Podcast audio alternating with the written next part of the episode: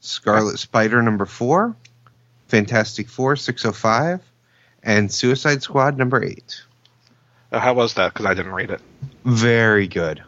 Uh, balls, of course. Balls. It was actually in my box, and I yelled at my comic guy. I'm like, "Don't you keep track of what I do online? I cut it out of my box a month ago." So he embarrassingly took it out of my box and put it back on the shelf. That's what I need to do. I need to just, Just shame him. yeah. If I don't want a book, I just need to yell at him. Uh, Just make a scene, you know, Yeah. and then start crying. That's what I recommend. It's the only, only language some people understand is screaming and crying. All right. Isn't that the only language women understand? Aaron's recording, right? No, no, I'm not, Andrew. Uh, yeah, no, I'm not. You, you go ahead and speak your mind. So books then.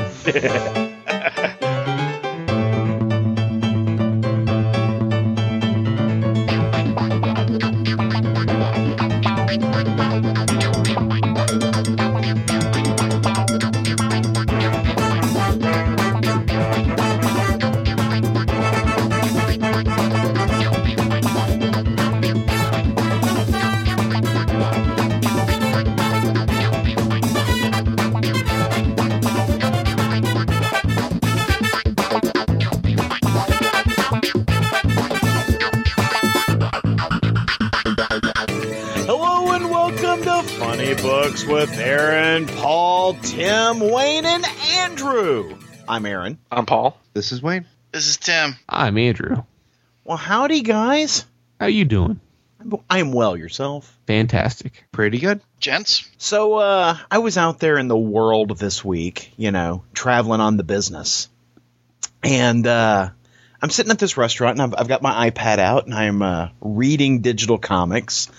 And, you know, I'm reading, uh, Manhattan Projects, uh, by, uh, Jonathan Hickman. And the waitress comes up behind me and sees that I've got, you know, comics on my iPad. And she goes, Hey, I'm going to be nosy. And I said, Okay. And she goes, uh, I see you're reading a graphic novel there on your iPad. And I said, uh huh. And I'm thinking, okay, she's she's chatting me up because you know that's what waitresses do. And uh, you know, she says, uh, she says, um, uh, wh- which one are you reading? And I said, oh, I'm I'm reading a I'm reading a comic called Manhattan Projects. And she goes, oh, by Jonathan Hickman. And I'm like, wow, she knows.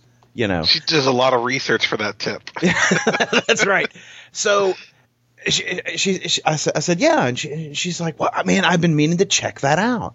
And so the next thing you know, she is sitting at my booth and we're talking comics, you know, and I'm, and she's, she's all upset because I'm reading issue two, which hasn't even come out yet. And she's like, that one hasn't even come out yet.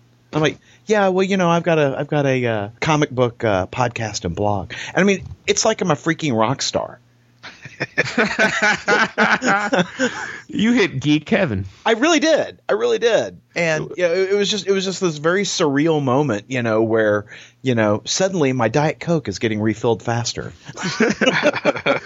Now, now, what was the approximate age of this waitress? Uh, she was a uh, student over at Texas Tech. She's probably in her, you know. 60s. yeah. See, my wife would have accused me of flirting because uh, Oh, I- he was flirting. I say because we've gone out to restaurants before, and I'll be wearing like one of my Superman shirts or a Batman shirt or a Batman hoodie or something otherwise His identifying me.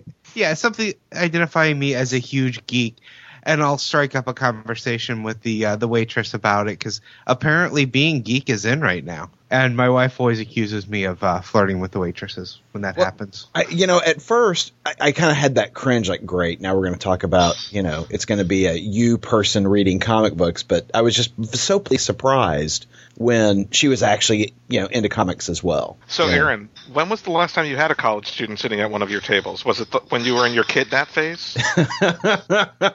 Uh, it's been a while. that kid in that face that we told that we weren't going to mention on the air. That's air? right. That's right. Stop it, Paul. Yeah, two months Sorry. ago. That's right. yeah, That's yeah, last week. But yeah, no, it was great. But you know, I know someone else who's reading digital comics, or maybe I should say reading digital comic. Uh, Tim, you read Aquaman number one. On air, Wayne gifted me Aquaman 1 from Comixology. I, I think it was a, two weeks ago. And uh, I got around to reading it. So I need to break it down into two separate parts, which is the good part and the bad part. the the good part was the the, the, the writing of the book and and and just about everything about the comic was was good. I liked it. Um, I there was a lot of humor in the book. Everybody's basically said their piece on Aquaman one, and I can echo it. It's a very funny book. Um, you know, it's pretty. It's very self-deprecating the humor that Aquaman goes through in that day, and uh, the art's beautiful. Um, my concern about the book in general, though, is that that's kind of a one-trick pony kind of gag. Like, how many books are we going to see Aquaman be made fun of, and is that going to carry through? And I can So- tell you at this point now that they're what seven, eight issues in, they it hasn't been, been that one trick pony. They've actually developed a good story. They've continued the humor without it always being self deprecating. And they they haven't gone away from it, but it hasn't gotten old. Because I had that same concern of how long could that last, and they've got there's still a really good book there. So I can I can I can say for certain that although I'm probably not going to pick it up because Aquaman just isn't my thing, that I'm not going to make fun of people that are reading this book because it, it, it read pretty well. Let's talk about the bad part. Uh, the, the Comixology app uh, when you're on your computer is is god awful. It's just god awful. Like okay, so it, it's not a it's not a shock that we sometimes get PDFs here um, as as press reviews and I'm used to being able to use the little scroll bar and zoom in and zoom out. And when I opened up the Comixology app, it's like, here's a pop up explaining everything. I'm like, get out of here, pop up. And then I couldn't figure out how to zoom. So it, it Get out of your prob- thing that will tell me how to zoom. Well, I didn't know. I thought it was just a stupid pop up that I could bring back. And then, like, once I deleted it, it was, you know, obliterated. And I, I did it again. I can't zoom, so I'm squinting at the computer. And I'm like, you know, it would sure be nice if there was like a little button that's there all the time that said, hey, why don't you zoom in? So that's probably user error, I got to admit. But god damn it, that was annoying reading that comic at like full screen, trying to squint. It's like, what the hell are they saying? No. So I think the app could be better. Um, but it's probably meant for your little your little iPads there, boys. So Well, there's actually a separate app for the the readers, and it having read both on the website and on a uh, on my Nook, it is much much better reading it on a device with an app. I would agree the web interface isn't very good. and by Especially especially com- good, you mean I had to get a magnifying glass? Well, especially compared to the app because the app is actually very good.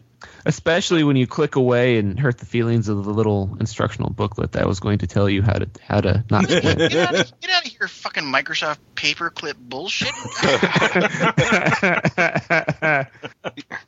And I went to It's its room and don't love cried. me anymore. I'm gonna del- I'm gonna delete your C drive.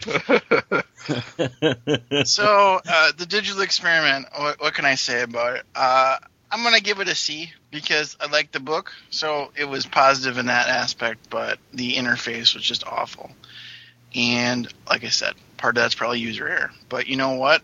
If I'm a new person and I'm, I'm and I'm no, quote unquote normal, that's gonna happen to more than just me. Whoa, whoa, whoa. You've gone a step too far there, Tim.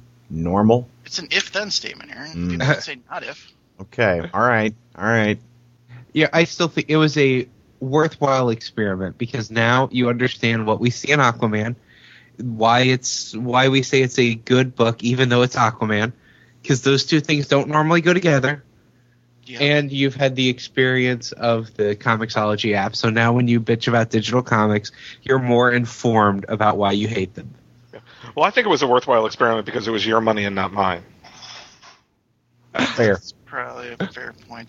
But thanks, Wayne. I do, I do appreciate it. I, and I, like I said, I'm not gonna make fun of anybody reading Aquaman anymore. I'll just make. You're not gonna make fun of other you reasons. one. You're not gonna make fun of you one reading digital comics anymore. No, Oh, no, not that. D- it didn't do that, Andrew. I'll keep hoping. Rome was not built in a day. Baby steps. Oh, but look at this on our outline. We have more digital comics to talk about. Why don't you, why don't Well- you take over here? I'm gonna stroke out a little bit. Well, you know, the sad thing is that uh, Tim, because of his allergic reaction to digital comics, won't be reading some of DC's new digital first books. oh, great. Um, you know, because the uh, Justice League Unlimited was so wildly successful.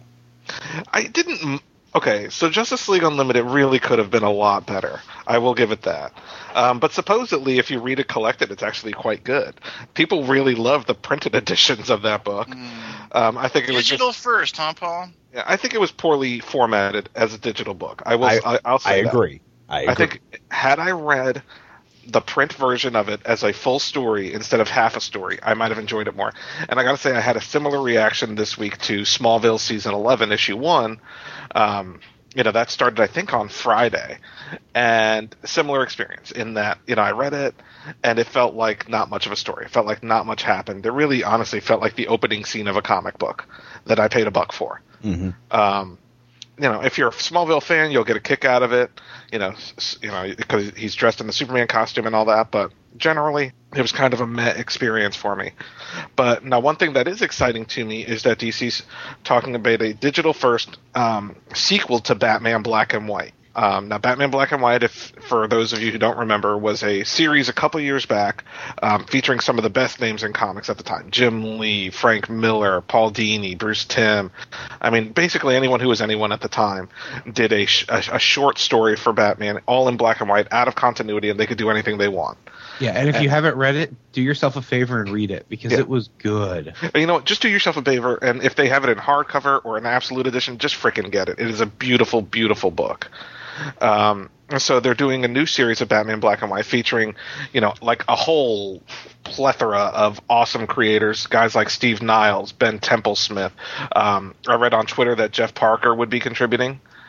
Uh, I mean, really, just a, a ton of people. Um, again, digital first, and so DC has this whole digital first plan now uh, that they're going to be releasing a new digital first comic every day of the week. Um, on Monday, they're going to have a, a comic based on the Ame-Comi girls.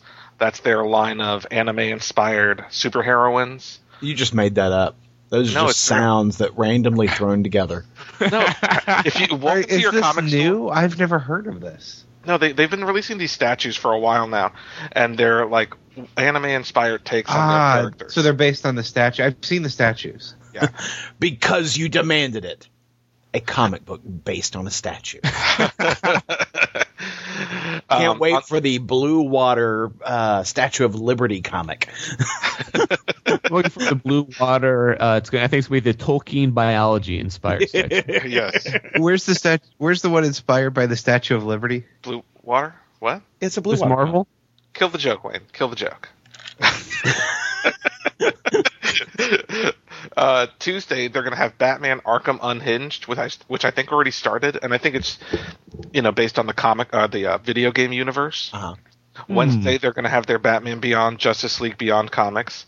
Thursday's going to be Batman. And Friday is Smallville season 11. So you have like a digital first book every day of the week, 99 cents each. And these are going to be ongoing stories every week.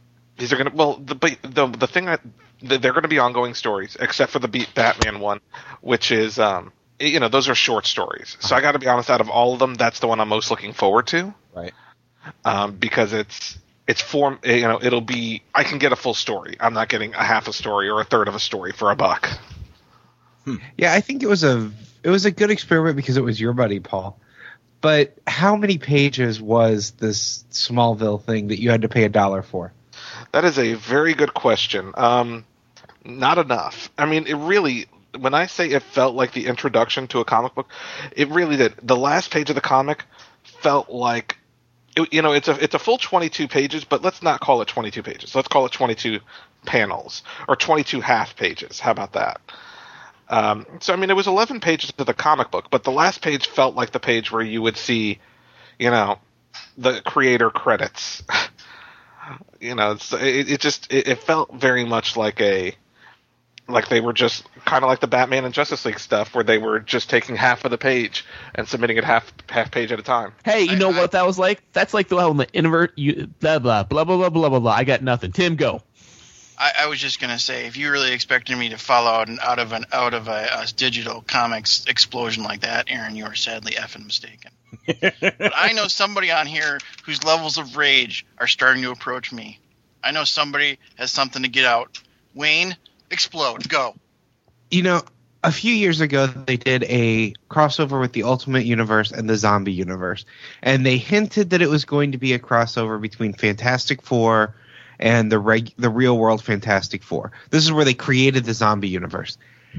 I was so pissed off when they made that, you know, when they were hinting at that, because the Ultimate Universe is it's supposed to be this rebooted universe, giving new readers a chance to jump on. They've created this wonderful world that has nothing to do with the regular universe, and it's a separate entity. They did the whole bait and switch in that case, and they created the zombie universe, and I was fine with that. Then the regular Marvel universe crossed over with the zombie universe, and that pissed me off because that indicated that this could actually be an alternate reality. And the one thing about the Ultimate Universe is it's contained different world.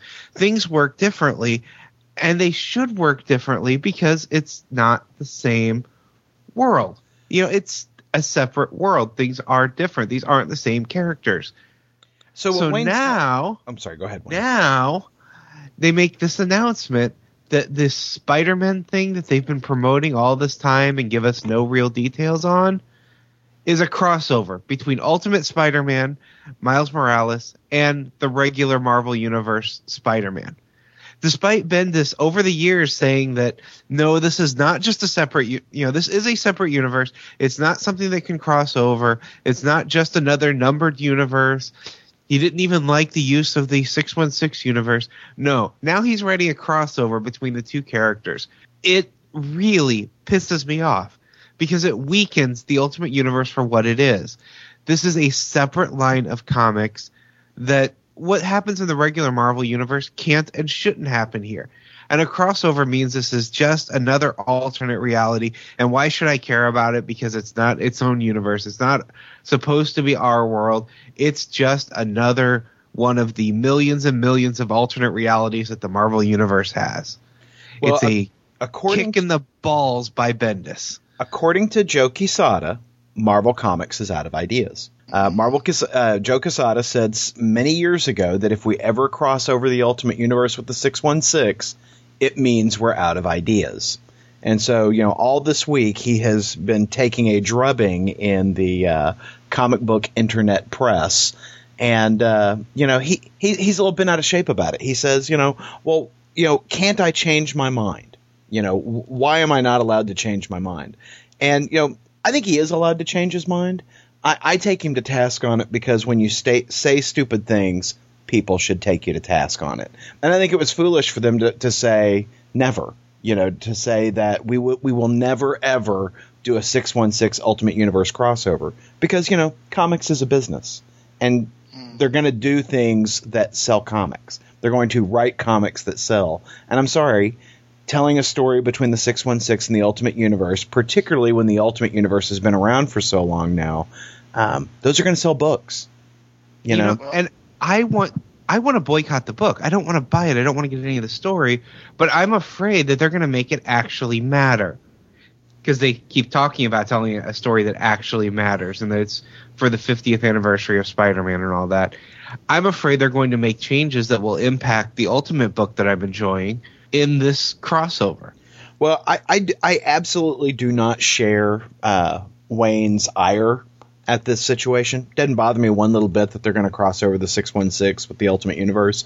Um, the only thing that, that I that I find amusing about it is that Quesada is upset that people are, are quoting him. You know, and you know, sorry, don't say stupid things. You know, as somebody who's never picked up an Ultimate comic because it wasn't in regular continuity and said that Ultimate comics don't matter, Wayne, I told you so. There you go. I mean, Aaron, no one likes to feel like they're an idiot, and so he just feels like he's an idiot because people are pointing out that he was an idiot. And everyone's going to react defensively when they realize, oh yes, I was an idiot. Uh, yeah, He's got to realize by now, though, because everybody points out he's an idiot all the time. Well, but a lot of times it's very subjective things. But when you hoist a man by his own petard on his own words, uh, then it's hard for you to, to kind of use that cognitive dissonance to make yourself blame it on someone else, right? Blame it on something else. This is literally, oh, I said that, yeah, yeah, and now we're doing this, and I said that, oh yeah, yeah, I'm an idiot. Andrew just used petard and cognitive dissonance in the same sentence. I uh, if there's a drinking game, gra- grab your scotch. wow. I think we're changing the name of the show to the Smartcast. No, that's bullshit, Paul. All right. or change it to Funny Books Incorporated. No, wait. So all of us read the regular Spider-Man book, right? I reckon. Yes. Okay. And I think it's just Tim and I who I'm sorry, it's just Wayne and I who read Ultimate Spider-Man. So those of you who are not Ultimate readers, are y'all going to read this crossover? Nope. Nope. How many issues? Too many. I have no idea. Serious? Seriously, No, is this gonna be like a? All right. It's probably got- like four or six. I mean, if it's a short thing, if it's if we're talking like two issues of Amazing Spider-Man, I'll probably keep reading. If it's more than that, I'll probably sit out until they get done with it. It looks like it's going to be its own miniseries. It's not going to be in the regular books Oh, I will. because the the picture shows Spider-Man issue number two, so it's it's its Then own separate thing. Yeah. I will not read that miniseries. It is a five issue series beginning in June 2012. Yeah, I will sit out. I will sit out that miniseries. See, I'm going to read it, and and I'm looking forward to it. I just, you know, I've got no frame. It's not that I'm opposed to the idea. I don't have the ire Wayne does for it, but uh, I don't. I don't know anything about Ultimate Spider-Man. I'm not interested in Ultimate Spider-Man, so the story just doesn't appeal to me. But Sure. uh, Oh, you think you you think you're hearing Ire now? If it was still Ultimate Peter Parker instead of Miles Morales, the ire you'd be hearing would be so much greater to have those two characters cross over. It's not even the same Spider-Man that's meeting the uh, the regular universe Spider-Man. So my level of ire, well, it's pretty high. It could be a lot higher. So I just want, I just, Aaron, Uh-huh. you, said, you said you're gonna pick it up, and you said you're gonna try it. You're gonna, you think you're gonna enjoy it, Uh huh. Yeah. right? Yeah. I, in three weeks, if somebody gives you an atomic wedgie, uh, you'll know why. his, and his name might rhyme with Dwayne. Well, you know, Aaron picked up a different Spider Man book this week. Not Ultimate, not Amazing, but Avenging, Avenging. Spider Man.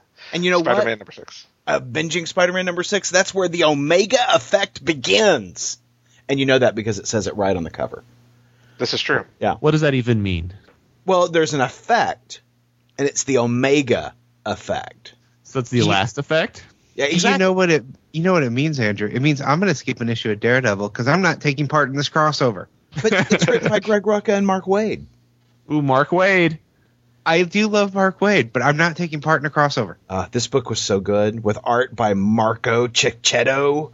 Yes. Oh, this you know the artwork reminded me a lot of what we saw in the uh, Spider-Man Max series. Do you Oh, remember yeah, that? I can see that. Yeah, I mean, I just I really it's very street level kind of look to the book, which is appropriate since you got Punisher and Daredevil in it as well.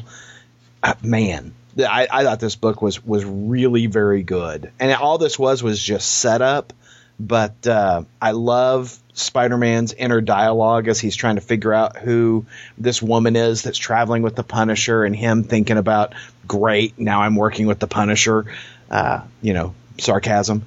Uh, Yeah, if you haven't been reading Punisher, you know, basically, um, this is a crossover between, like Aaron said, Punisher, Daredevil, and Spider Man. And rather than going into Amazing Spider Man, it goes into Avenging Spider Man. It does go into the regular Punisher series and the regular Daredevil series. Um, the writers of uh, Punisher and Daredevil, Mark Waid and Greg Rucka, have teamed up. Uh, I think Marco Checchetto, who's the artist on Punisher, is doing all three issues. And uh, so, you know, this is the start of that crossover. And, it, you know, Wayne, I'm sorry you're not reading it because you really should. It's kind of the culmination of everything that Daredevil's been leading up to since Yeah. the very beginning. um, Daredevil has found a. Someone has taken a piece of a fantastic, uh, fantastic. Um, you can get that at uh, you know a, a Mexican restaurant. I, lo- I love. I love flan. Yeah, I was gonna say they are done with uh, unstable molecules. They are going flannel. yeah, they are. Plant-based technology. It's unstable flan technology. You see, we now know what Paul's next character will be in uh, whatever game we play. Flannel based technology. Go. Go. flan based technology powers go. It's, it's, it's this this custard, thus the unstable molecule. Uh, Indeed, indeed. Hey, Aren't you glad you showed up today, Paul? I am. I'm loving it. Um, no. so basically, someone has taken a piece of the uh, Fantastic Four's costume of you know a, a Fantastic Four member's costume with the unstable molecules and made a, a flash drive out of it essentially. And the flash drive, since it has unlimited storage space, literally has every piece of information you could possibly want to know on every major criminal organization in the Marvel universe: Hydra, AIM, um, your mom. just all these people, and so everyone's going after Daredevil since Daredevil. Everyone knows Daredevil's Matt Murdock, and you know basically Reed Richards has sent Spider-Man to investigate. So, so how much time have they spent with Matt Murdock in the courtroom since issue one? Very little. Very little. because because everybody knows, and I throw that in air quotes, uh, that he's Matt Murdock. They're having trouble representing clients, so their practice has taken on uh, advising clients on how to represent themselves. Yes, so you don't see Daredevil in the courtroom, but you do see him advising clients. This this book is co-written by Greg Rucka and Mark Waid, and I think that that it is very clear who's writing what in the book. You know Oh, yeah. the the uh, uh, a lot of like you know what the Punisher says, what the Punisher does is very much straight out of of, of the Greg Rucka uh, you know style of, of, of writing and and uh, you know crime stories. he uses a word that I'm like, what the hell is that? And he's like, enfilade on the checkpoint. I'm like, that's Rucka. Um, Yeah, You know what you don't you don't know what inflate means? I, I don't think I've ever seen it in print before. uh, well, I think we need to uh, fire Mister uh, Aaron from the Smartcast. Yep. Mm. um, you've got uh, you know Spider-Man with this just very it, it, the, the the the notes in, in Spider-Man's uh, inner dialogue are so amusing and they are so Spider-Man esque. I mean, it's got Mark Waid written all over it. The sense of humor to Spider-Man is very Mark Waid, uh, and the sensibility around Daredevil is just you know spot on. Uh, I, I love this book. I thought this book was fantastic, and the the artwork by uh, Mr. Checchetto is terrific. I'm thrilled to hear he's going to be writing all three, drawing all three issues. Yeah, and I, you know, I, got, I hate to say it because we don't talk about. Well, I don't hate to say it, but you know, we don't. We haven't talked about the book on the show. Uh-huh. I freaking love the Punisher book. Yeah, I started picking it up after I think you had uh, extolled the virtues of it uh, a couple of months ago, and so I think I'm only on like issue four uh, on that on the current series. But I've really enjoyed what I've read. Yeah, it's really well written, and the art's fantastic, and it's a very different take on the Punisher than I've seen in a while. Yeah, it's a this is this is a great book. I, I'm really excited about this crossover, and what I like about the crossover is that there's a point to it.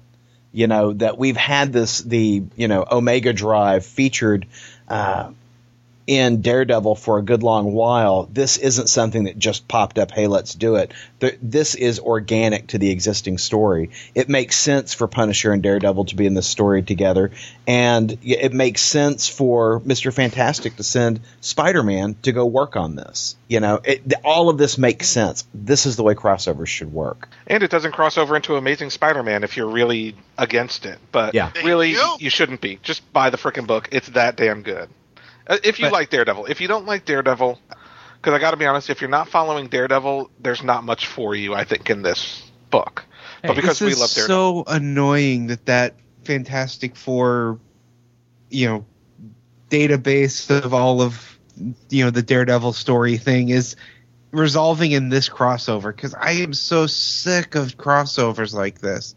but, but now I'm gonna have to go know, buy you it because- crossovers like this, but this crossover is not crap. I mean, this is Yeah. a well done organic crossover. Right. would I mean, it's me buy two books that I don't want to buy, but now I'm going to because if you say that that's the because this is the story that Daredevil's been building up to, and I hate to hear that because I can't just skip the Daredevil book now for one month because it this is the big story. This is what they've been building up to all this time. I'm gonna have to go out and buy Avenging Spider-Man that I don't want to buy, buy Punisher that I don't want to buy, and have you know, and buy Daredevil that I was going to skip for one month to avoid the crossover. Well, So Wayne, three because books for the story that should be contained within Daredevil because I'm- it's been built up in Daredevil. well because because you're whining so much, Uh-oh. I will give you my free digital code that came with my copy of Avenging Spider-Man number six, and you don't have to pay for it. I really appreciate that. I'm happy now. Is that le- is that legal? Um, I don't see why not. It's a free digital code. It's not like I paid for it. It's not street legal, Andrew. Don't get caught by the cops. when you're driving. I'm not posting the code to Pirate Bay or anything. I am sh- sharing it with a friend. no, Paul. Paul, you said you were giving it to Wayne. Wait a minute. Don't get that. Oh, I'm Is sharing. it Wayne or some friend? I don't understand. Words. See, now Paul made me all happy, and then Tim wouldn't hurt my feelings. Aw. How That's what I do. Welcome to the show. Well, if you were, if you weren't, if you're more like a man, like Scarlet Spider, you wouldn't have feelings to hurt Wayne. That's true. No, it's just that Scarlet Spider does have feelings. Angry feelings, rage. He has lots of rage. He has lots of guilt He has got that too, which helps fuel his rage. And fuel his puking in the bathroom because he feels guilt. I just thought maybe he had some bad oysters. Yeah, that's kind of what I thought. Or he was thought he was pregnant. I thought That did, that didn't occur to me, but This book is so so so good. I every issue I keep thinking it's going to fall apart at some point, and it doesn't. It just keeps getting better and better and better. Yeah, the artwork by uh, by Ryan Stegman is off the charts good. I I I, am so jazzed about the uh, artwork on the page. I, I thoroughly digging it. Thoroughly digging it. And I love. I mean, I don't know where Ryan Stegman lives or, or how he's done his research, but he's he's drawing actual places in Houston. You know where this story is set, which is always nice to see. You know, it's just not generic city. He's really, you know, applied a sensibility of the setting. Totally dig it. And why Scarlet Spider isn't using a sword all the time, I don't know. Yeah, especially when he can be invisible and use a sword. And you know, just mean- cut the dude's leg off. I mean, I off. love that. I love that they keep showing us that this is not Ben Reilly and this is not Peter Parker. His fighting style is completely different, and he's willing to do things like cut someone's leg off or Break the the obvious. Yeah, the obvious answer to a guy that says, "I can pull any gun I want out of thin air." You break his hand so he can't fire a trigger. Yeah. I mean, it's Well, that's- this yeah, simple that's com- solution. that- common sense. yeah, and he does it. I mean, you wouldn't see Peter Parker do that, but it's the obvious solution. It's what you I mean- should do. Peter Parker's addicted to doing things the hard way. Well, and I, I just I just love that the, the guy's fingers are just mangled after that. You know, look what you did in my hands. I just I love that. And then the little girl who you know kicks his ass with her teddy bear. See, you know, and I like the art on the book. I have to be honest though, I'd almost prefer art like what we saw in Avenging Spider-Man. I think that would fit more with this book. It's it would certainly be more gritty. hmm Yeah. well, I I mean, don't I, think they're to- trying to go for a gritty story. Let's say, and. I don't want the grittier art. I mean, if you described the ma- our Avenging Spider-Man art to in this last issue at least to look like the uh, the old Max title of Spider-Man, that's not what I want in a in a book as a regular series. I love this art and I love the crisp cleanness to it. I mean, I don't disagree. I love the art. I just feel like it is a. It's it's very. I feel like the character should have grittier art. I mean, they're, they're it seems like they're going for a grittier storyline. You know, with this character, I, I I almost think the art doesn't necessarily match. See, I like The the, I like the contrast to it though, because you know you you expect a Spider-Man story to be you know bouncy and fun, so I like the contrast between the the grittiness of the story, but the brightness of the illustration. I kind of like that. I, I, I like the, how, how those two uh, you know counterpose each other. I guess I will give it to you, Aaron. Yeah, it reminds me of what I love about the art on Invincible.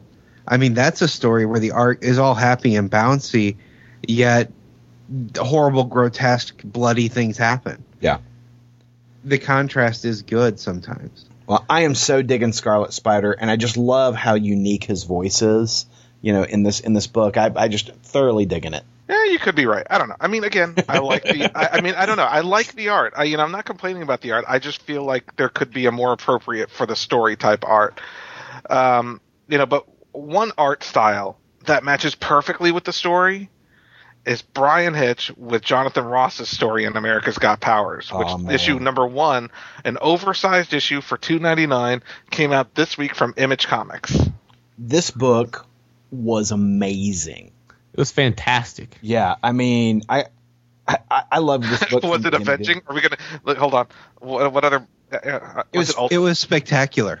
It was ultimate. It was the ultimate. It was uncanny. It was astonishing. It was almost a journey into a mystery that I wanted to take.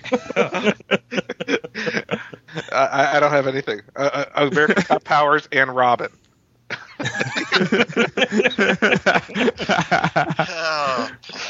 Uh, all right, Aaron, go ahead. You know, uh, sometimes Bryan Hitch is a little hit and miss for me. Like I loved him on Ultimates, but there have been some other things that I've not been a big fan of. Um, he was all over this book. I mean, the the the sense of power in the book. Uh, there was a lot of weight to the pages.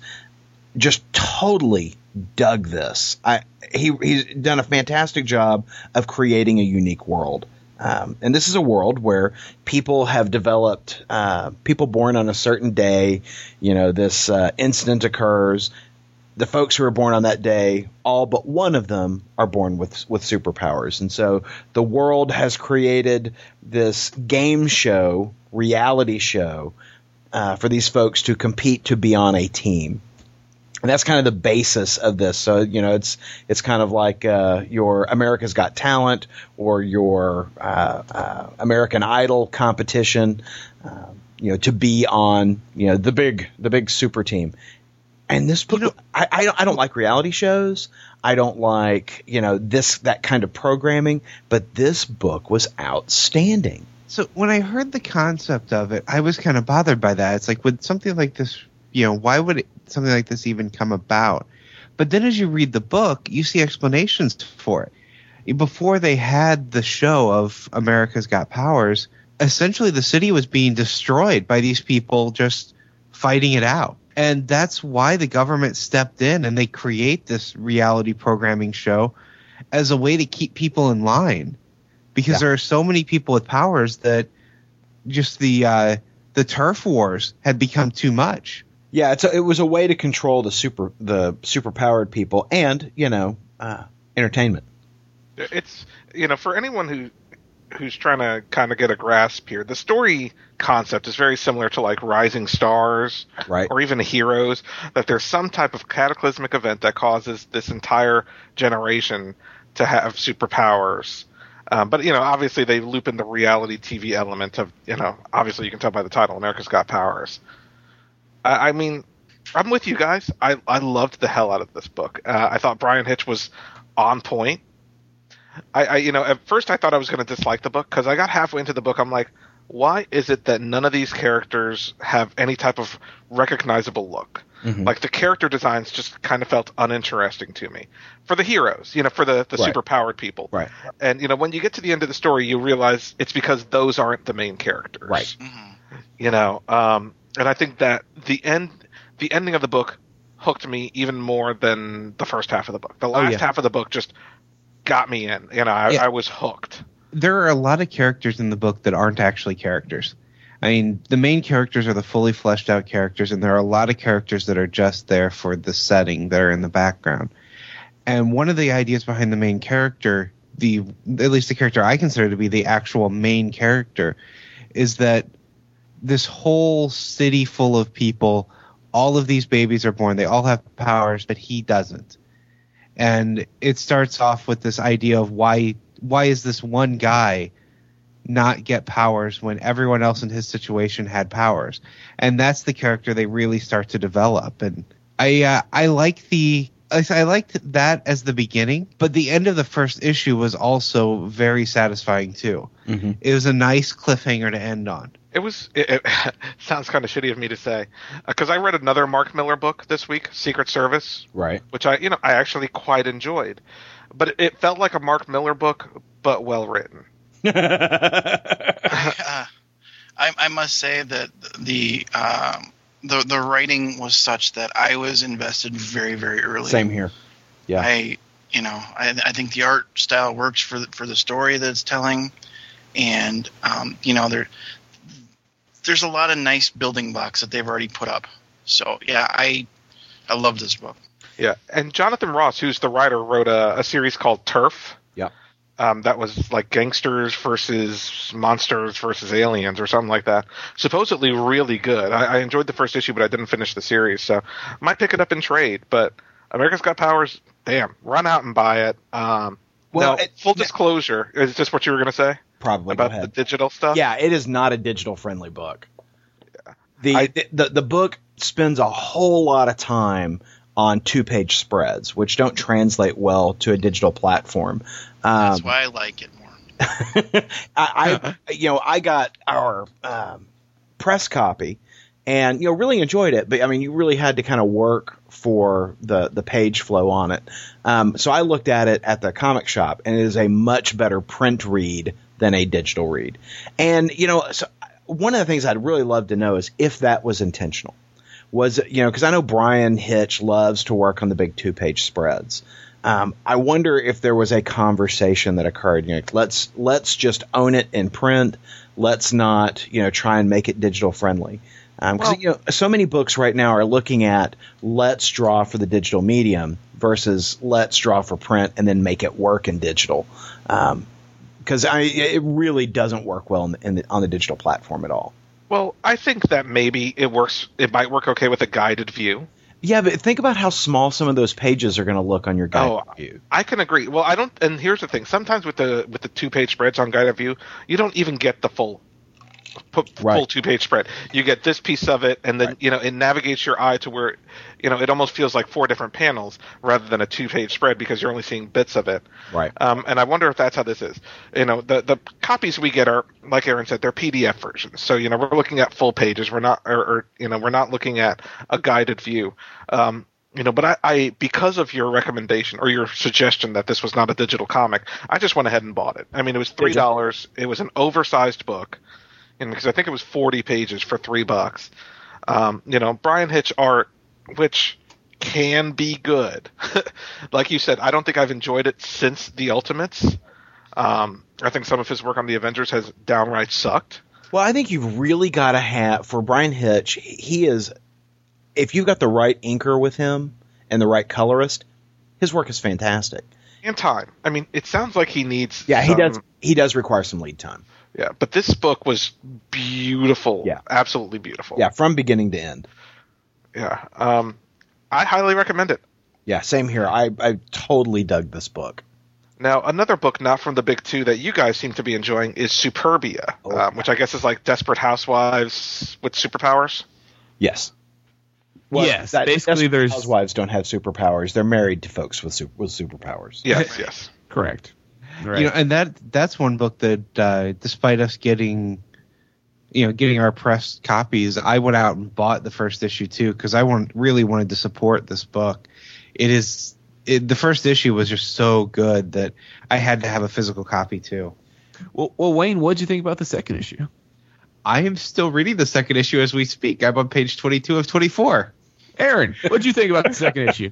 I, thought, I, I, I thought it was a nice follow up to number one. Uh, you know, the creepy scene of uh, oh gosh, I forget the the, the, na- the name of Sovereign.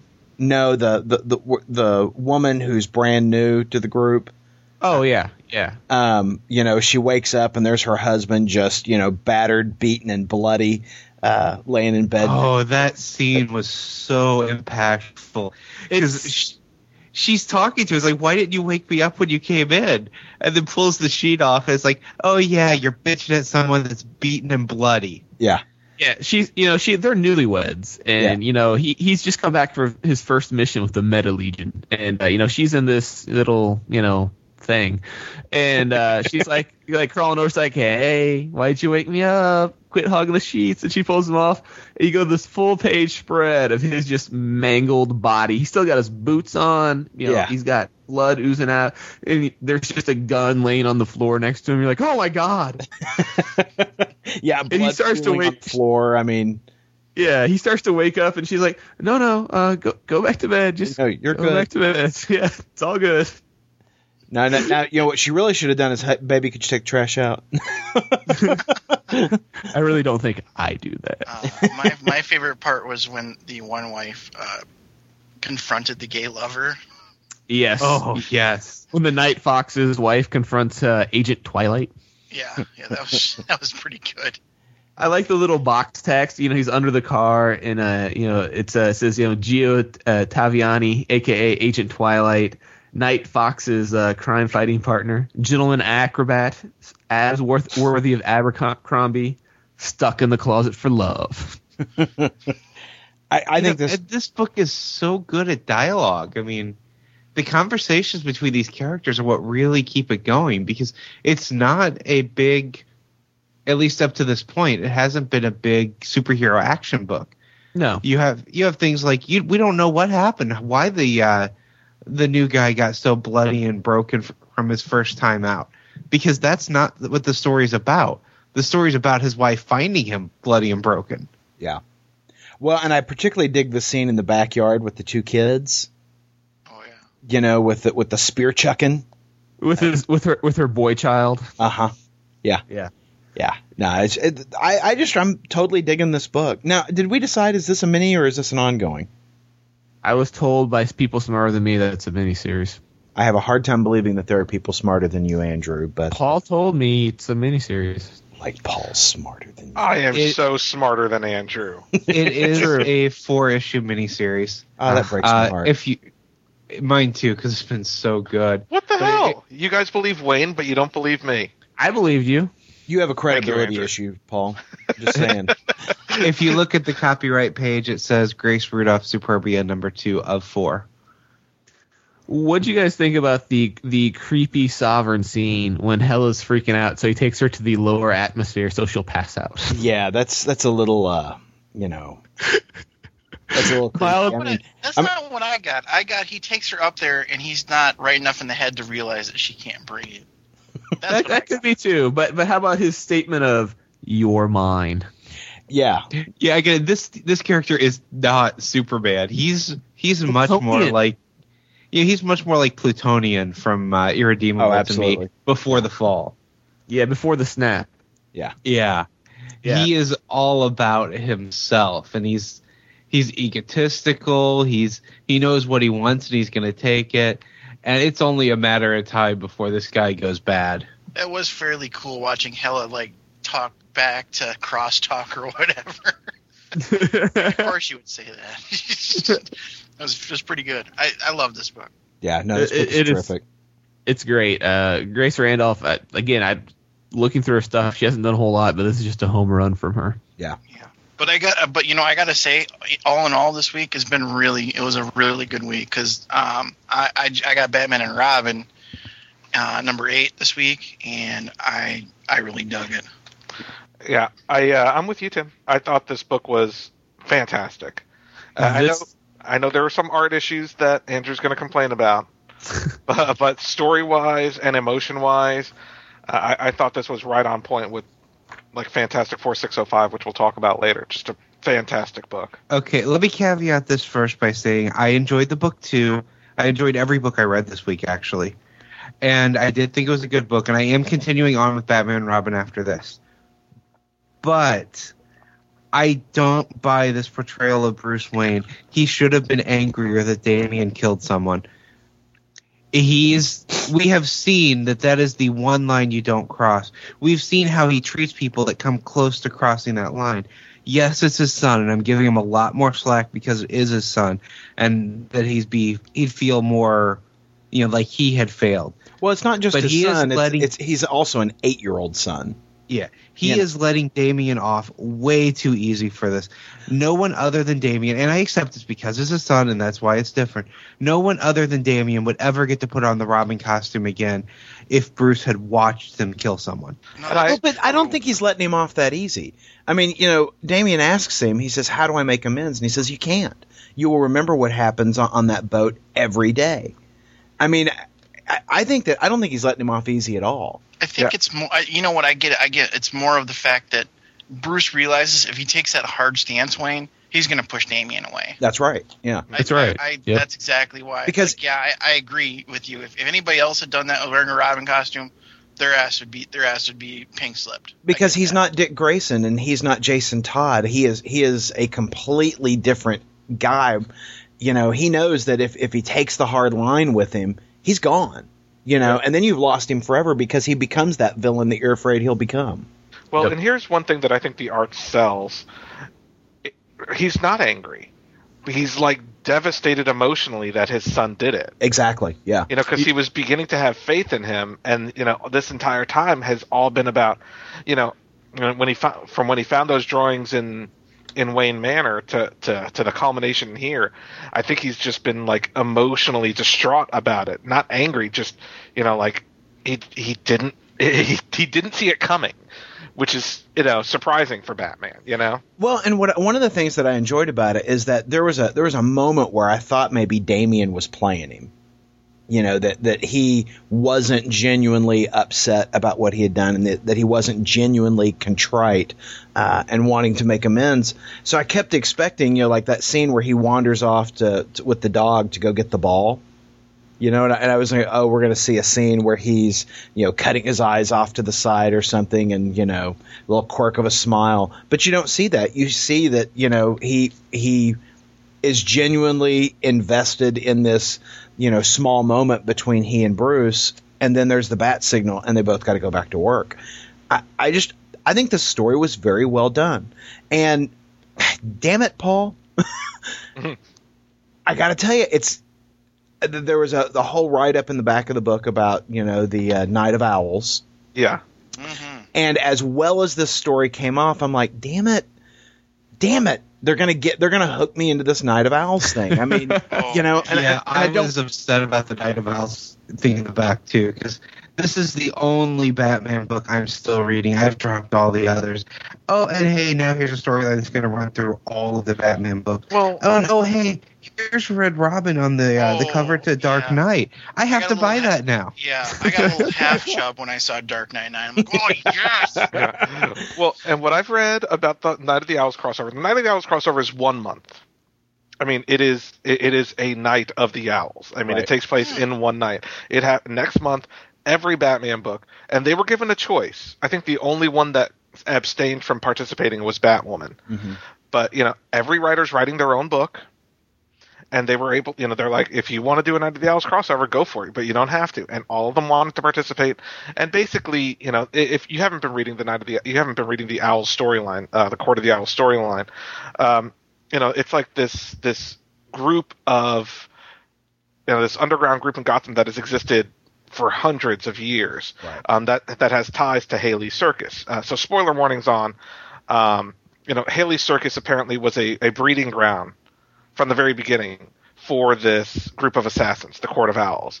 And Dick Grayson was originally supposed to be trained to be um, one of the owls until his parents died and Bruce Wayne took him from the circus. Right. Huh. Um, so that was revealed last issue in Batman, and so it's kind of created this tension between them because Dick Grayson technically was supposed to be one of these bad guys. Uh, so that's what's happening in Nightwing and Batman right now.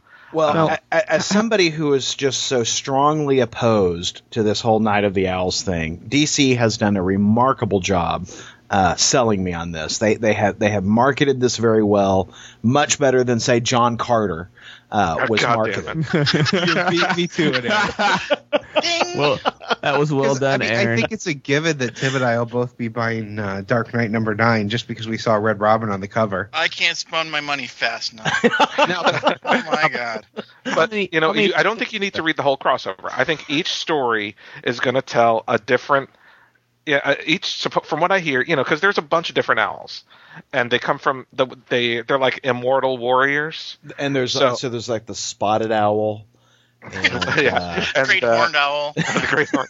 But no, there's like the '70s owl, I guess, and the you know they're they're like different eras of time owl, and so each writer is writing a different owl. They they chose what owl, what era they wanted the owl from, and so There's I don't the think owl with the kung fu action grip. yeah. So I, I don't think you need to read everything. I think you can read Batman and Robin, and with a basic understanding of the plot line, you know, just here's a villain that they're fighting and it done in one issue. You know, given that storyline, even Nightwing sounds kind of interesting. See, that's that's how insidious this is, Tim. Yeah. But here's the good, you know, here's the good thing about it. And I've read all first eight issues of Nightwing, it only got good when that was revealed at the end.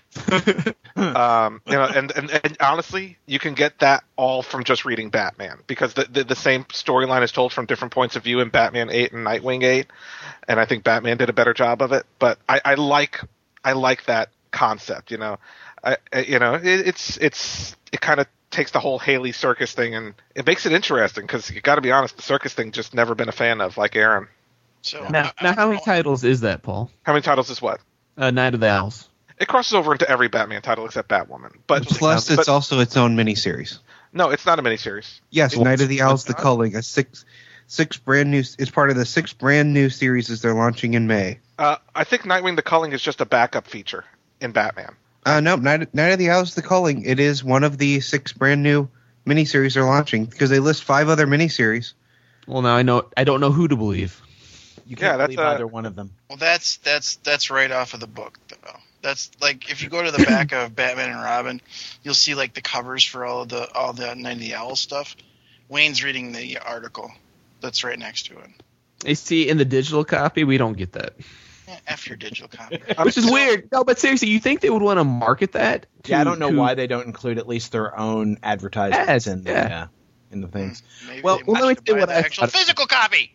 I I have I have a confession to make. Oh, okay.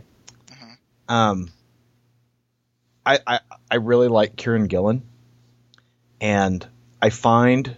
Are you going to transition away before I can talk about Batman or Robin? Did you need to talk about Batman and Robin? I apologize. Well, I haven't said anything about it. I'm sorry. I- who- I've, got, I've still got words too, so go ahead, Andrew. okay, go ahead. I'm sorry. All right. So, I, you know, this was a better, much better issue than, than seven, and I think that's because there was no fighting. I, I didn't have issues with art because I don't. There was no fighting, and I think Paul's right. It's it's a great, touching story. I I understand kind of Bruce's reaction and, and his response to what Damian's done, uh, and and I. I, I just don't know how they're going to go out and fight owls after. Uh, do you see how many marks there are on their bodies? They both have concussions. just saying, they need a night in. They need the art was perfect for the story they were telling. Yeah, I, you know, I think I think as long as there's no fighting, I I, I don't have any problems with the art. There was there was a there was a panel where uh, Damian is riding piggyback all broken, and Bruce is carrying him out of out of the you know off, off the boat. Holy crap! That was a great picture.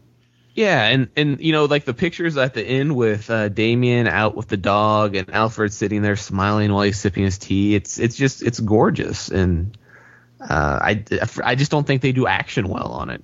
Well, and even besides that, there is one panel in here. There's my favorite panel in the entire book. It's Bruce looking over at the Robin suit in the glass case. I don't think I have ever seen that suit be done more justice than in that that panel. I mean, just the looking over at the old Robin suit memorialized in glass there. The art was perfect for that. Yeah, yeah. I thought I thought it was I thought it was great as well. Tim, any last thoughts on Batman No, and I'm Robin? good. All right, Aaron, tell us why you're disappointed in Kieron Gillen as a human being. I, I, I didn't say that. What I'm saying is that I, I am a huge fan of Kieron Gillen. And uh, I, I love the way he writes. He has just, you know, such a unique way of expressing himself.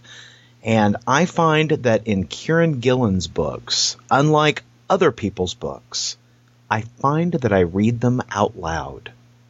Really? I do. I and I I find the the opening page, and I, I and I also find that I really enjoy his you know one page openers to his stories. I mean, they're, they're, the, Uh, every single one of these issues of Journey into Mystery has had this these fantastic openings, and so I'm going to read to you the first page of Journey into Mystery number six thirty six, and it takes place in the dream dimension. It focuses on Nightmare, you know, the character Nightmare, Nightmare knew uh, no earthly fire could melt the fierce stuff, so he stalked his kingdom until he found the two new lovers separated for the first time. In their frustrated passion, he found his furnace. Nightmare knew no earthly tool was hard enough to shape the fierce stuff, so he found a father on his deathbed, drifting in and out of sleep. He dismissed his crying daughter, with whom he had not spoken for fifty years, deciding he will never speak to her again. And with that hard will, that blunt, stupid, heavy tool, Nightmare went to work. Nightmare knew no earthly liquid could quench the heat of such a forging, so he found the dreams of one who spent the day crouching at the bottom of a comments thread, muttering a guttural belch of meh. With the wettest of blankets, Nightmare found a, a strong enough quenchant to tame the heat. It is an impossible crafting, so only in his dream realm of the impossible can Nightmare hope to forge it. I just, this guy has got such a mastery of words. I can't help myself. I read this book out, out loud. Yeah. I just love the way they sound. Yeah, the whole book is like that. Yeah. He has recap pages where I've read every every issue in the last two arcs. I have to read the recap page because it's hysterical. Well, and you know, like this one is the elder god, you know, who's fashioned after Cthulhu is given the recap. And because he's an elder god, he's written like an old man. And literally the last statement he makes on the page is, and get off my lawn. Love really good. And you know, you know, you're reading through this thing, and you know, a lot of times, particularly in Marvel books, the fight at the cosmic level or at the very, you know, high god level, a lot of times that just doesn't interest me very much. And Kieron Gillen has this amazing solution to telling that part of this that part of the story, and it is a game page. I mean, that you flip over and it's this double page spread of a game board, and it's you know the Uncivil War of the Fear Lords by Loki. And it has rules and the die and the random table and cards. And I mean, it is hysterical. I, I mean, I'm sitting there going, you know, if I had more more prep time, I would run this at Fear the Con. I would run the Uncivil War of the Fear Lords at Fear the Con. I, I enjoyed that very much. That that center spread. Uh huh. Because you know, you know, when I looked through it in the comic shop, you open to the center spread, and I'm like, "What the hell is this?" Yeah. but when you're reading it in the story, it just fits so perfectly. Oh, absolutely. Absolutely. And this is what scares me is that they're going to make Lo- they're going to turn Loki back. I, I fear that they're going to turn Loki back to what he was uh, before he was young Loki. and then I'm out of Thor completely. I Yeah, more same here. Act- But Same you know, if when Loki goes bad, I'm I'm gone because this is the Loki I'm interested in. Oh, I love this guy. I just, I gotta, I, I just, I completely love this guy. And I I would, be very. I would be very upset if Matt Fraction not only chased me from Thor, but decided he was going to hose young Loki too. Yeah. I, Well, I just know, had that- this dread fear that they're going to reset him, and I mean, I'm just, I, I so enjoy this book. And I'm really worried because you know, I mean, of course, Loki is the villain in the Avengers movie. Right? You know, and I mean, young Loki premiered around the time of the Thor movie, so I mean, I guess they don't have to tie in, but I'm, I'm just concerned that they're gonna think people want to see Bat Loki, and so we're eventually gonna get Bat Loki. Yeah. And I, I really hope that's not the case. You know, I know we give Matt Fraction a hard time, but damn it if he didn't create a character that I really, really love. Yeah. Yeah, I, I, you know, light a candle at mass, do what you got to do, but you know, we've got to, we, we've got to keep our young Loki. But do you know what else we need to keep, Aaron? What's that, Paul? One of our current national treasures, Jonathan Hickman. Jonathan Hickman. We have a Jonathan Hickman three way going on this week. Ooh, the trifecta. yeah.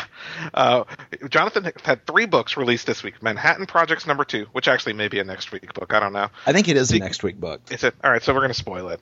Uh, Manhattan Projects number two from next week, Secret number one from this week, and Fantastic Four number 605. Um, I, I think we'll start off with the two image books. Uh, Aaron, you ha- you did not start reading Manhattan Projects until this issue, That's uh, but. I know you got caught up. So this book seems up your alley. It really is. It is. It is whole heart up my alley. Uh, really enjoy, you know, the the conspiracy aspect to the book, you know. And Jonathan Hickman, he, he's got a real knack for writing conspiracy stuff, from Secret Warriors to Shield. Uh, you know, he is all about, you know. Uh, riddles wrapped in conundrums, wrapped inside, you know, uh, nougat. Uh, I mean, he he's really got a knack for that, and that's what Manhattan Projects is all about. You know, we know about the Manhattan Project, which was you know the project to build the atomic bomb. In this story, that was the one they let us know about, but there's all this other crap going on. Um, in the first issue, we find out that uh, Dr. Oppenheimer has a twin brother, and that Dr. Oppenheimer that we know isn't who we think he is. That he is actually the evil twin who ate the Dr. Oppenheimer that we know. Um, it the story is very much leading to we're building this team of evil scientists. Uh, evil Albert Einstein, for instance. Um, I just totally digging this book. Yeah, I'm. I, I, I gotta agree with Tim though. I hate the art. You know, I didn't the reason why I didn't read Manhattan Projects number one when we talked about it in the first show is I had a hard time getting into the artwork. But once I got through the first half of that story, it started working for me. Uh, you know, but I think it needs someone more like a uh, Scott Wegener or a Mike Mignola yeah. or even and, a Duncan Fegredo. Someone and, who has that sensibility, I think, would work better. Well, and it's funny that you that you mentioned Scott Wegener because this is very much the the evil opposite of Atomic Robo. Mm-hmm. You know, Atomic Robo is, is, is a pulp book, and this this very much has that pulp feeling to it. But it is, you know, whereas Atomic Robo is all about goodness and light, this is about you know dark secrets and the dark people who work amongst them. And but it's still that same type of genre. Uh, I absolutely get what you're saying. I mean, I, I, think I think it would it would look very nice with a with Scott Wegener uh, writing on yeah. that, but. Uh, I, I, I did groove to the art ultimately. But you know what book had I thought that the Hickman book that had great writing and great art was Secret Number One. Yeah. God damn, this book was awesome. Yeah, the Secret Number One was really very strong, and I wasn't sure when I started it if I was going to dig it. You know, um, there is a tonal aspect to it that reminds me of Thief of Thieves which I don't much care for. It just be, and the reason uh, let me back up and say, you know, uh, Robert Kirkman's Thief of Thieves um, just is too decompressed. There's not enough happening in each issue. Mm-hmm. Um, Secret though has a lot going on.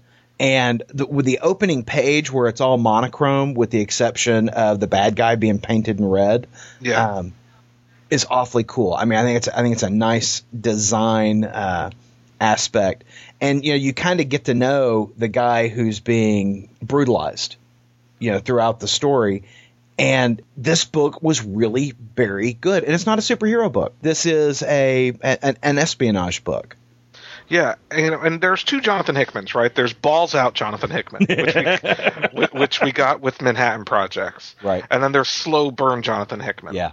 And I think Secret is more the slow burn Jonathan Hickman. But like you said, the characters, there's a character investment there. Yeah. Um, you know, and it is, you know, much like Manhattan Projects, it is a dark book. Yeah.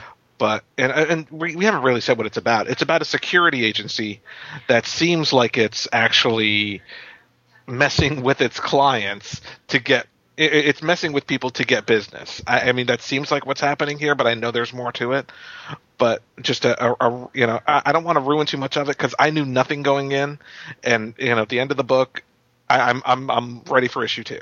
Yeah, and you know, sometimes you know, when you're not having all the big superhero fighting on the page and whatnot, I think that that comics that aren't telling superhero stories have a hard time holding your attention. I think it's a it's a it's a more challenging uh, task for the artist to make sure that the pages are visually interesting when you don't have wild costumes and you don't have all the, the, the power effects and explosions and chases and whatnot. And I, I think that that uh, the artwork on this book demonstrates a, a fantastic uh, knack for visual design and the layouts and the storyboarding because you know he's using the color to help tell the story and to keep the eye interested. He is you know he, there are dramatic uh, framing and they're not hero shots. You know it's not that very you know uh, over the head kind of shot. It's just the, the the angles are interesting and the stories they're telling. Like for instance, in the torture scene, I think on like page three, you're seeing a part of the torture. You get a hint of what's going on through a reflection in, in a window, but in the foreground, you've got pictures of this guy and his family. You know, so you see what he's got to lose, you see what risk is there for him, and you can see the horrible thing going on in the background. And again, the color is used to help tell that part of the story. I think it's fantastic. I, I just I, I can't wait to read issue number two. Paul. Yeah, and I, I I'm I'm just listening to you because I mean I, I, I agree with every word you say. I really do. I, I just I, I can't recommend this book enough. Yeah. it's worth giving a shot. And know? what the hell's up with Jonathan Hickman these days?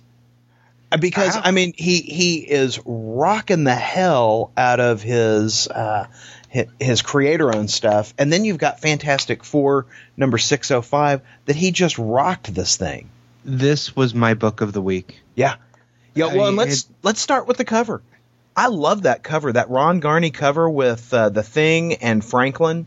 Uh, you know, going you know back it backed up next to the headstones for for uh, Reed and Sue. I, I, this is it. This is in my file for uh, contender for cover of the year. I love that cover. Yeah, and I didn't have a clue what the story was going to be about based on the cover.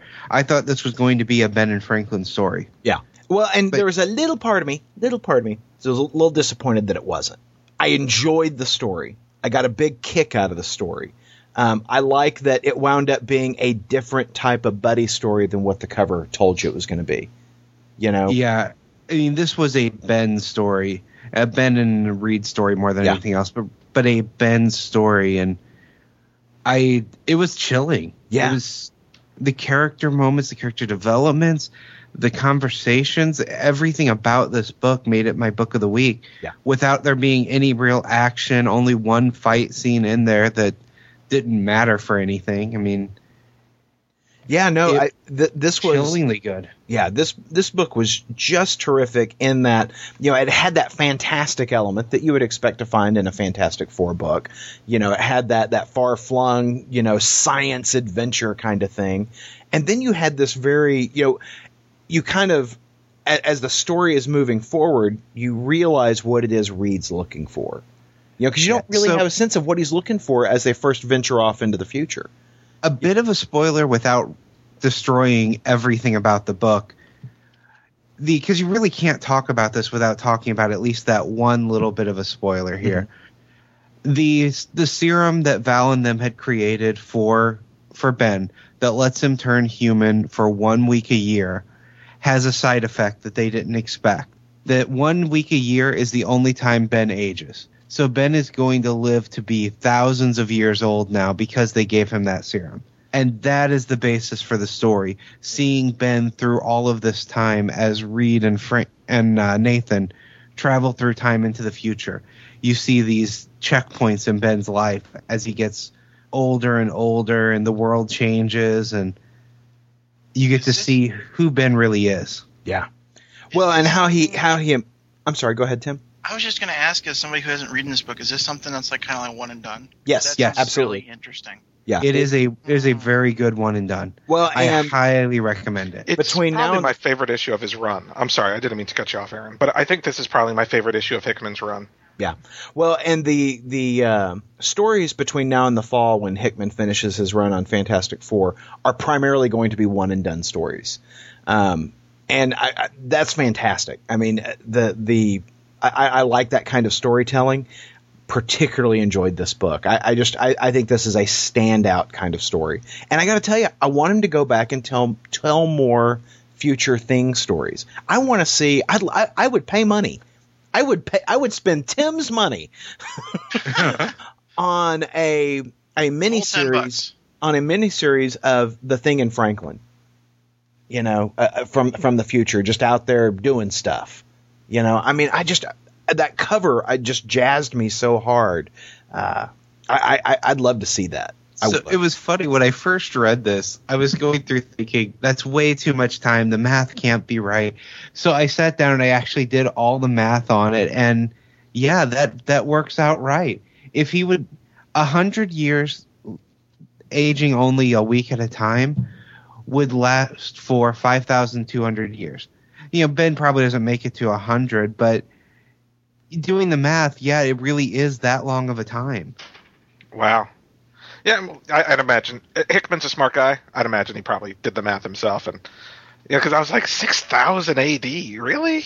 Yeah, But and so I, I said so I did the math because it just it seemed like that had to be too long for living a week a year, but I did the math and it it works out perfectly. Yeah.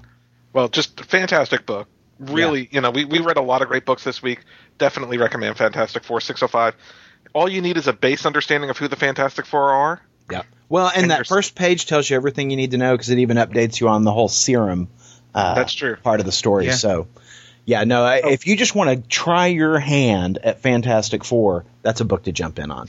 It's totally worth it just to see brick beard. I mean, you know, his, his beard is made out of brick. It is rare that I feel all warm and gooey and tender from a comic book. And those last Yeah. two pages of this book, I mean, there was a little something going on in my Oh. eye.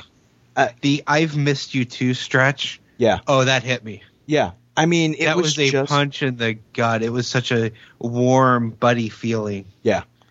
No, I, I dug it. Uh, Jonathan Hickman, you complete me. So next week, let's hope we get some good b- books that are just as good. Yeah. Uh, you know, we've got the second part of the Omega Effect coming out. We've got Shadow Number One from Garth Ennis and Dynamite Studios. Woo! Um, we've got AVX Two, as well as some AVX crossovers in Avengers and Wolverine and the X Men. Now you picking up the shadow, Paul? Oh hell yes! um, and we've also got the start of the Night of the Owls crossover in Batman Number Eight, God dang it! and and also uh, the next part of Ends of the Earth in Amazing Spider-Man. So good stuff. Alrighty, well, get your second job so you can afford the books. Yeah, no shit. dip, dip, dip, dip, dip. That's all, folks. Out of here. Bye. Podcast theme music graciously provided by Mark Andrew Pope. For more information, visit markandrewpope.com. Funny Books with Aaron and Polly is a production of ideologyofmadness.com. No Spider Man clones were harmed in the production of this podcast.